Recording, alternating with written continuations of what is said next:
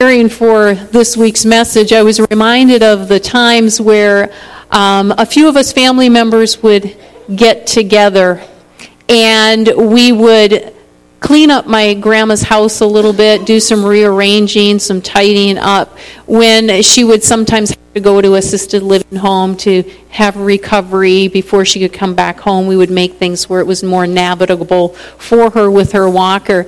And I remember one of the times that we had done that, we came across a letter that my grandma had written to a relative. And, and apparently the relative had sent it back. This grandma had this, this letter. But in that, um, she had written about the things that were going on in her life. And, and I was probably a little bit younger at that time in my age than she was when she wrote the letter. But she was still raising kids. So she was talking about what the kids were up to. She was talking about what it was like to be a, a not only a farmer's wife, but also a wife that helped out on the sawmill. And, and I, it reminded me again of my grandma, who at that time wore long skirts. And she'd be out there working on the sawmill in this long skirt. Well, you know that's probably not the safest thing to be doing. And, and at that time, the, the sawmill had this big belt that would drive the, the, the saw and, and the blade, and, and it would come off from time to time, and my grandpa would yell to her, Duck! And I just remembered her sharing that.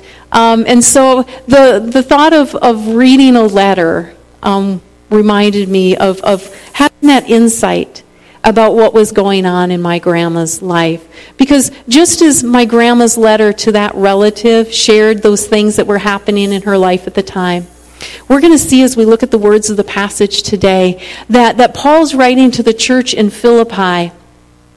Um, that, that in doing so, he was sharing, this is what's going on right now in my life in these seven chap or seven verses. Not going to do seven chapters. Sorry, that kind of scared some of you. Um, just just seven verses today. But again, I do hope that you do take up the challenge of reading the book of Philippi or Philippians this morning or this summer. I'm going to get my tongue working yet. Um, because it only is four chapters. It's, it's four chapters that are filled with joy. Four chapters filled with joy. And it's, and it's in a letter form, so you can read through it. But it's going to give you insight to our series as we go through the book of Philippians. Before I get into the, the text this morning, let me just offer a, few thoughts, though, uh, about these seven verses. These seven verses help us to understand Paul's focus as he was under um, imprisonment in Rome. As he was suffering, we want to keep in mind that the suffering that he was going through and the suffering that he's referring to here is that trials that are, are pressed upon us. And, and I don't want us to get confused with it being trials of of the consequences that, that we have to endure because of our sin. Now, this is things that have happened to us. These are the kind of sufferings we'll be talking about today, the, the trials. And, and it might be like a sickness or a sorrow that you work through. Uh, it might be physical or mistreatment. It, it could be um, a financial situation or, or maybe loneliness. It'd be those kind of sufferings that we would be talking about. And so it's not to be confused with the consequences from sin. Um, and so I just wanted to, to clear that up. The author of, of James says in verse 1, chapter 2, that, that we should consider it all joy when we go through trials or circumstances that come our way. So, how do we consider our troubles, our trials, our difficult circumstances as an opportunity for great joy. How do we do that? Well, this morning I want to suggest to you that is by keeping that right focus in our circumstances, in our suffering, keeping a right focus. Now, as I, I mentioned last week, um, this book of Philippians is, is more than a letter that Paul was writing to the church in Philippi. It was more than a letter, it's the very word of God. And so before we read this the word this morning, this passage, I want to take a moment and pray, but I also want to read through these seven verses as we would be reading a letter. And so I want to do both of those things this morning. So let's pray before we read the word. God, we thank you for your word that encourages us, especially in times of suffering as we will be in today. And, and Lord, I just pray that for those that are in the room this morning that are suffering, Lord, that you would encourage them through your word. And we know that, that you will help us to, to grab hold of, of what truth it is that you want us to understand. And so, Lord, we invite you through the power of your Holy Spirit to speak to us this morning through your word. In Jesus' name, amen. Amen. So if you have your Bible and you want to pull that out, chapter 1, starting with verse 12. So we're going to read through this as a letter, and then as we go through the morning, we'll pull out the, the various texts and kind of break it down a little bit. So Paul writes, and I want you to know, my dear brothers and sisters, that everything that has happened to me here has ha- helped to spread the good news. For everyone here, including the whole palace guard, knows that I'm in chains because of Christ. And because of my imprisonment, most of the believers here have gained confidences and boldly speak God's message without fear. It's true that some are preaching out of jealousy and rivalry, but others preach about Christ with pure motives. They preach because they love me, for they know I have been appointed to defend the good news. Those others do not have pure motives as they preach about Christ. They preach with selfish ambition, not sincerely, intending to make my chains more painful to me. But that doesn't matter. Whether their motives are false or genuine, the message about Christ is being preached either way. So I rejoice, and I will continue to rejoice. While Paul had always wanted to go to Rome and preach, the gospel. This was probably not the circumstances in which he thought he would be doing it under. Paul had experienced a great deal of suffering in just the trip from Jerusalem to Rome. He had suffered through storms at sea, shipwreck, a snake bite, and hunger. And Paul could have thrown up his hands and just said, If this is the thanks I get for serving you, God, I'm done. I quit. That's it. I'm just, I'm just going to sit here until you get me out of this mess. But Paul didn't do that. Rather, Paul determined that he would remain steadfast in his faith and commitment to Christ and sharing the good news in spite of his circumstances. Christ being preached remained his focus. Price, or Paul pressed on in, in spite of the suffering that he was going through. His faith in Christ and his leadership was displayed in numerous situations as he made that journey from Jerusalem to Rome. With the guidance of the Holy Spirit, he had been able to look out for all of those that were on that ship during that storm and that subsequent shipwreck. God used him also to heal the sick that were on the island that they ended up getting washed up on. Paul conducted himself as a model prisoner. He was not the only prisoner on this ship, but he conducted himself as a model prisoner, and that gained him great respect with the, the Roman officer Julius. Now, that might have been a, a, a, reason, a part of the reason why Paul then, when he got to Rome, was not put in prison like some of the other prisoners were. That doesn't mean that he was free, but it did mean that, that he was able to rent his own space. He, he had his own house that he lived in. He was still a prisoner, because he was still chained to a guard at the wrist for 24 7. That's how he lived out his time as a prisoner in Rome, the first time he was a prisoner in Rome. And, and the guards would take these six hour shifts. So that would change. Every six hours, a, a new guard would be chained to Paul. Now, think about this. Here's a, this is a letter of joy, remember. Paul was given freedom to continue to preach about Christ. Okay, that's what he was passionate about. And while he was a prisoner, his guards were a captive audience. They had no choice because just as Paul was chained to them, they were chained to him. And so that meant every time that, that Paul preached Christ, the guard was hearing the good news as well. He had a captive audience in his guards. Paul saw this state of imprisonment as, as an opportunity to spread the gospel, to spread the good news about Christ. And Paul realized that his current circumstances weren't as important as what he did with them, turning a bad situation into a good one. And that's why he could joyfully and confidently write to the church in Philippi when he said, Everything that has happened to me here has happened to spread the good news. For everyone here, including the whole palace guard, knows that I'm in chains because of Christ. Paul did not look at his suffering as an obstacle, but as an opportunity, an opportunity to make Christ known. He didn't allow his circumstances to make him bitter. He sure could have been. He was falsely accused, taken into custody, just about suffered a beating, ended up getting transported all the way to Rome, all for sharing Christ.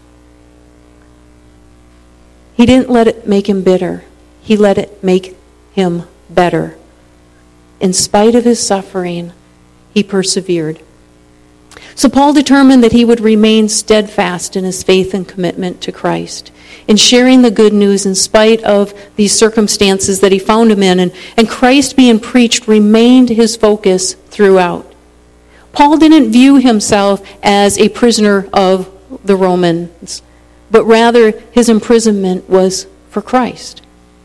Now, while not all of us are called to preach Christ, as in standing before a congregation, we are all called to be his witness. We are all called as followers of Christ to share our testimony about who he is and what he has done in, his, in our lives and the peace and joy that we have through Christ.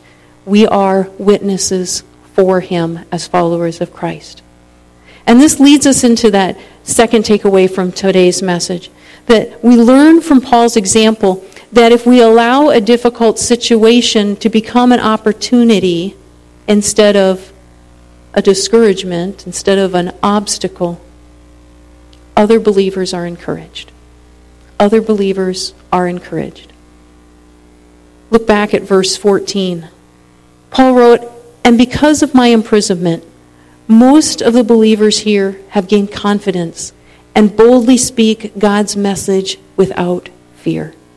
They preach about Christ with pure motives. They preach because they love me, for they know I have been appointed to defend the good news. See, in so, support of, of Paul, the other fellow Christians in Rome were encouraged to share the good news of Christ. They gained courage from Paul's example. This is why, if we were to look at the, uh, the church in, in China, we would see tremendous growth they're under persecution, and other parts, of course, of the world, is because they're seeing that people are still holding on to their faith and they are encouraged to be more bold. And that's what we see is happening here in Rome. Because they thought, if certainly if this man could still joyfully preach Christ while in chains, they could also share the good news while free. And therefore, they picked up the torch and they were able to go to places that Paul could not go while he was in chains. And so, filled with joy, Paul is, is sharing the news of the advancement of the gospel in Rome to the church in Philippi. And no doubt, I am sure that the church in Philippi was encouraged as well through Paul's words. Paul then moves on in his letter in sharing to that some were preaching with pure motives, but others were preaching with selfish ones. And sadly, some fellow Christians in Rome saw this as an opportunity to elevate themselves at the expense of Paul being in chains. And so he wrote this starting with verse 15. He says, It's true that some are preaching out of jealousy and rivalry. They do not have pure motives as they preach about Christ. They preach with selfish ambition, not sincerely, intending to make my chains more painful to me. Now, some people have mistakenly determined that this group was a group of Judaizers. And, and Judaizers were Jews that held to false teachings. And they thought it was about keeping the law and, and not about grace. They thought it was about human effort and not about faith in Christ for our salvation. But Paul would have never have made that next statement in his letter that we're going to read if they if that would have been the case. If they would have been teaching a false gospel, he would have never have said this starting in verse 18, but that doesn't matter. He would have never have made that statement, but that doesn't matter if it was a, a distorted teaching that was being preached. No, those that were preaching out of jealousy and rivalry were believers in the faith. Now, sadly, this can still happen in the church today. And then I think what we can take away from this is that reality should encourage us to consider what are our motives when we share our faith. Are they pure? Are we saying it to exalt ourselves, or are we sharing to give Christ the glory in our lives? We should always, of course, to seek to glorify Christ. Paul went on in verse 18 to declare whether their motives are false or genuine, the message about Christ is being preached either way, so I rejoice, and I will continue to rejoice. Paul didn't let himself get distracted or discouraged by those that were intending to make his chains more painful for him. He recognized that he could do nothing directly about another's behavior. I think that's good counsel for us as well. But we could, or he could be responsible for his own response, as we also should be responsible for our own response to things like this. Instead of getting offended, to be determined to let God deal with the hearts of those individuals with the false motives. Paul humbly concluded it doesn't matter. He would choose to rejoice. Being full of joy, he would continue to rejoice. Because either way, false motives or pure ones, Christ was still being preached. The goal of preaching Christ was still going forth. Paul was filled with joy in spite of his suffering because Christ was still being glorified. One theologian stated Paul's perspective on his suffering in this short summary. He said, Were there chains on his wrists? These were his bonds in Christ. Were his enemies causing trouble for their selfish preaching? So what? They are preaching Christ. Were his friends in Philippi worried about him and praying for him? Fine. This will exalt Christ. Paul kept a right focus in his suffering. God brought the good news through him, preached Jesus Christ glorified. Paul also understood that there were personal purposes in suffering, and, and we can pick up on that in, in his letter to the Romans when he wrote, We can rejoice too when we run into problems and trials, for we know that they help us develop endurance, and endurance develops strength of character, and character strengthens our confident hope of salvation. And this hope will not lead to disappointment.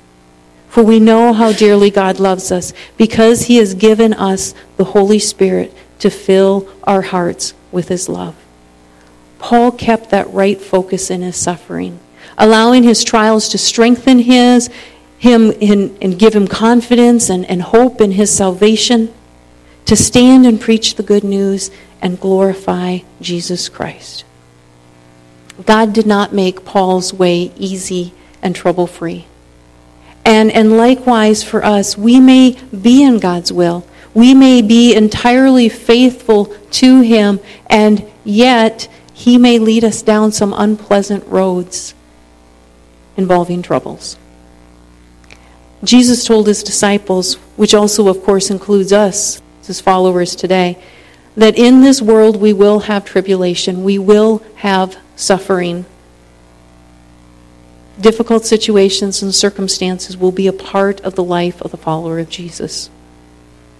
So then, how do we apply Paul's example of his life to our own? How can this help us remain steadfast in spite of our circumstances and in our suffering? How do we still have joy? You know, many say an illustration for a message is more impactful if it comes from the speaker themselves um, from a personal experience that, that the speaker has had. And, and as I prepared for the message this week, I came to a realization. I really have not suffered in a way that I felt was adequate as an illustration. I've certainly not suffered as much as Paul. I haven't suffered as much as some of you in this room have. I haven't suffered as much as some of you in this room are currently suffering.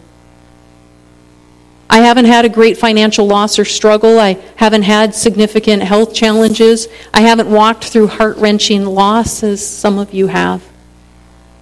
And I've not felt that deep loneliness or mistreatment that maybe some of you have experienced as well. And so, to some degree, I felt like I was somewhat lacking. How do I, how do I speak about suffering? Yet I knew that this is what God had placed on my heart to say, what to share from. And, and so I'm not going to turn to my own experience, but rather I do what I feel is far greater. And, and we're going to go to God's Word. What promises are ours in Christ? Promises of encouragement as we walk through trials and sufferings, those seasons in our lives where we're being, uh, well,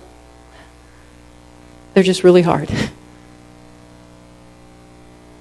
Romans 8:31 says that God promises that he is for us. Remember God doesn't change just because our suffering is increased. God remains the same.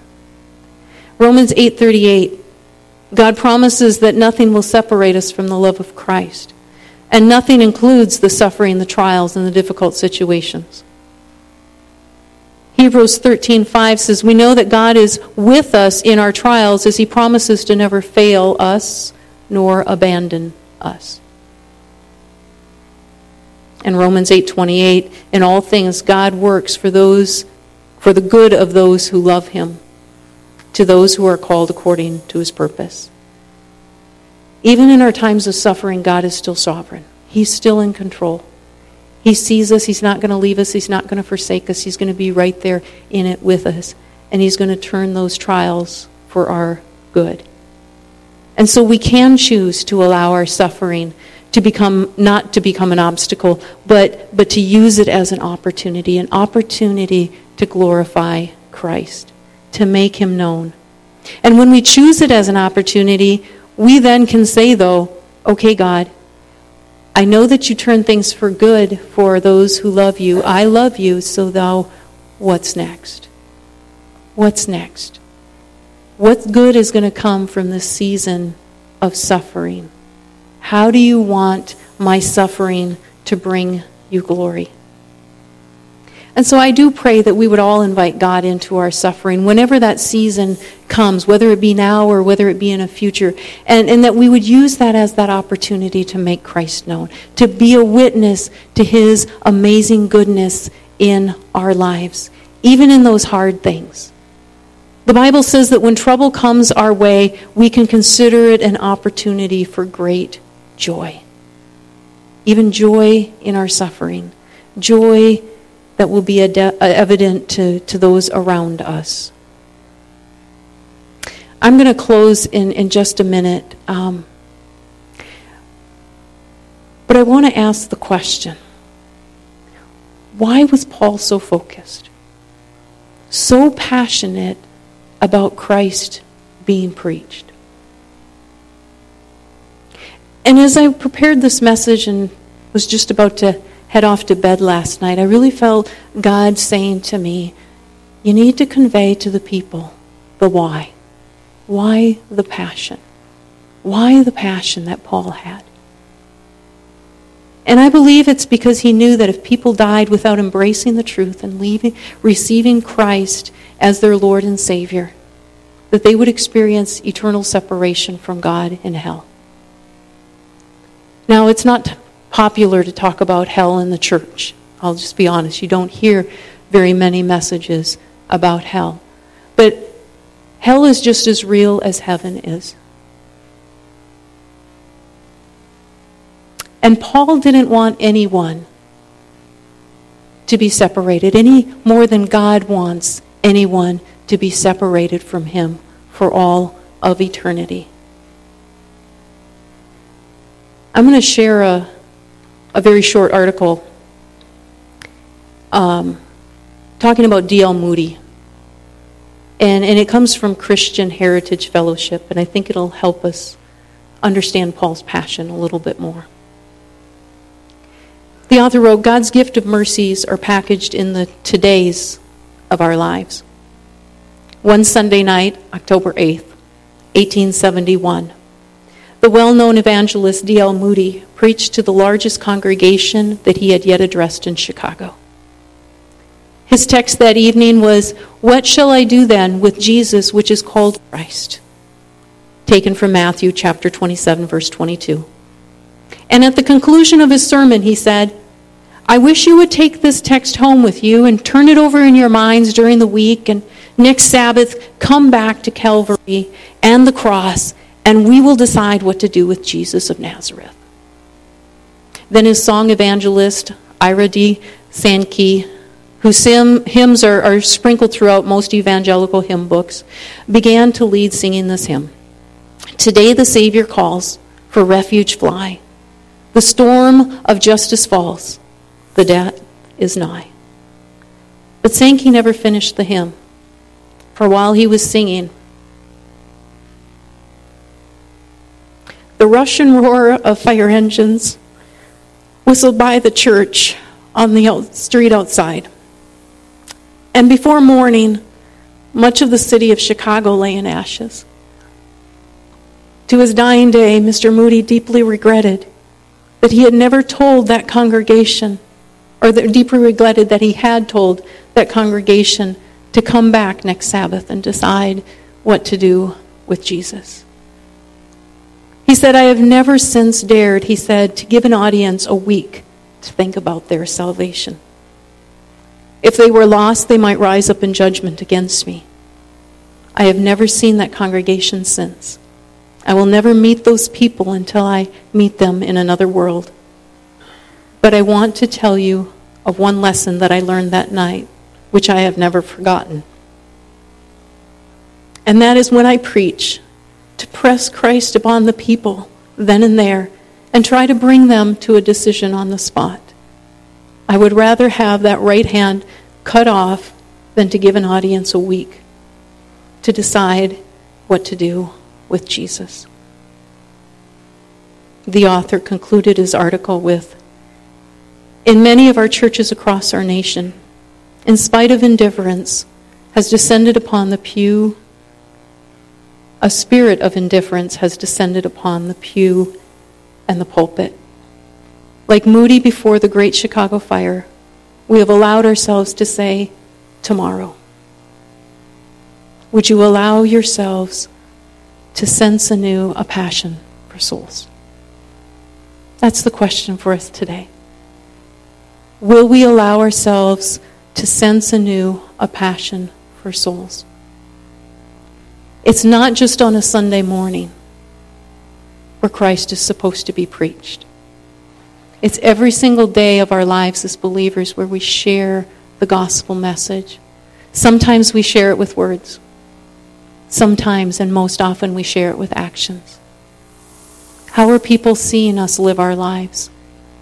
It's a witness to Christ and what he's done in our lives. And so I want us to be mindful of that as we move through the week. It is our responsibility to share Christ because we don't want anyone else to go to hell. Charles Spurgeon said, in referring to Paul and his passion about preaching the gospel. He said, What was begun with so much heroism ought to be continued with ardent zeal. Since we are assured that the same Lord is mighty still to carry on his heavenly designs. God still wants everyone to come to know Jesus to have that relationship, to have that eternal life.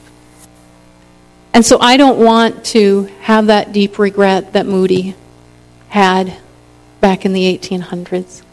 I don't know everybody's heart here this morning. I don't know if everyone in the room has received Christ, but I do know that you're not here by accident. And so, if that's you this morning, you have never thought about Christ being in your sufferings with you and helping you through that. I encourage you that today would be that day that you would invite him into your heart, that you would ask for forgiveness of your sin, which has separated you from God, and that Jesus had died on the cross to make that bridge to God again, that you can have that restored relationship. If that's you this morning, please do not leave without making that decision. I'm going to be up here in the front, along with the prayer team, will be over here. If you're making that decision today, please do not leave without talking to me. God wants all to come to know Him, to experience the joy in Christ. For others of us that have received Christ as our Savior, it is all of our responsibility to be His witness, to share of His glory, His wonders, to give others opportunity. Because they're not all going to come here on a Sunday morning. That's all of our responsibility to share what God has done in our lives, to glorify Christ. Before I pray, I just want to close with this last thought. Paul in the Philippian church modeled the importance of, of praying for one another. We see that as Paul's writing, thanking them for praying for him as he also prays for them. And it, it encourages us during difficult times. And, and we practice the same praying for one another here at Hill City Assembly of God. And so if you're here, and, and, and whether it be your first day here or whether it be your 10th you're here. If you need prayer for anything at all, whether it be suffering, whether it be on behalf of someone else this morning, I encourage you take advantage of praying with the prayer team or praying with myself this morning. We know that there is power in prayer. And we also know through the example of Paul in the Philippian church that not only is the one being prayed for encouraged, but also the ones who are praying are encouraged. And I know our prayer team and myself can speak to that. And so, with those thoughts, let's take a moment and pray. Heavenly Father, thank you for your word. We thank you for the passion that Paul had in sharing good news of Jesus Christ. And Lord, what he started so passionately, Lord, we want to pick up the torch. We want to carry that as well everywhere that we go, that others would know you as Savior. Lord, we don't want our family members, our neighbors, our, our, our acquaintances, those we meet on the street, Lord, to not know the truth about you, to not have that opportunity to receive you, to not be able to, to see Christ lived out in us. And so, Lord, I pray that you would help us to be courageous, to be bold, to not be concerned whether we'll be rejected or not. Because we know in all honesty that it's you that they're rejecting, it is not us. But Lord, you have called us to be a mouthpiece. You have called us to be a witness. And Lord, we pray through the power of your Holy Spirit that we would be able to do that with boldness. We thank you, Lord, for dying on the cross for us. And Lord, I pray that if there is any among us today that does not know you yet, that today would be the day. Not to mull it over for another day, not to wait another week, but that today would be that day that they would discover joy life life abundant. So we thank you this morning, Lord, for all that you are to us. May you be glorified, Lord, as we go boldly be your witnesses for your glory. In Jesus' name, amen.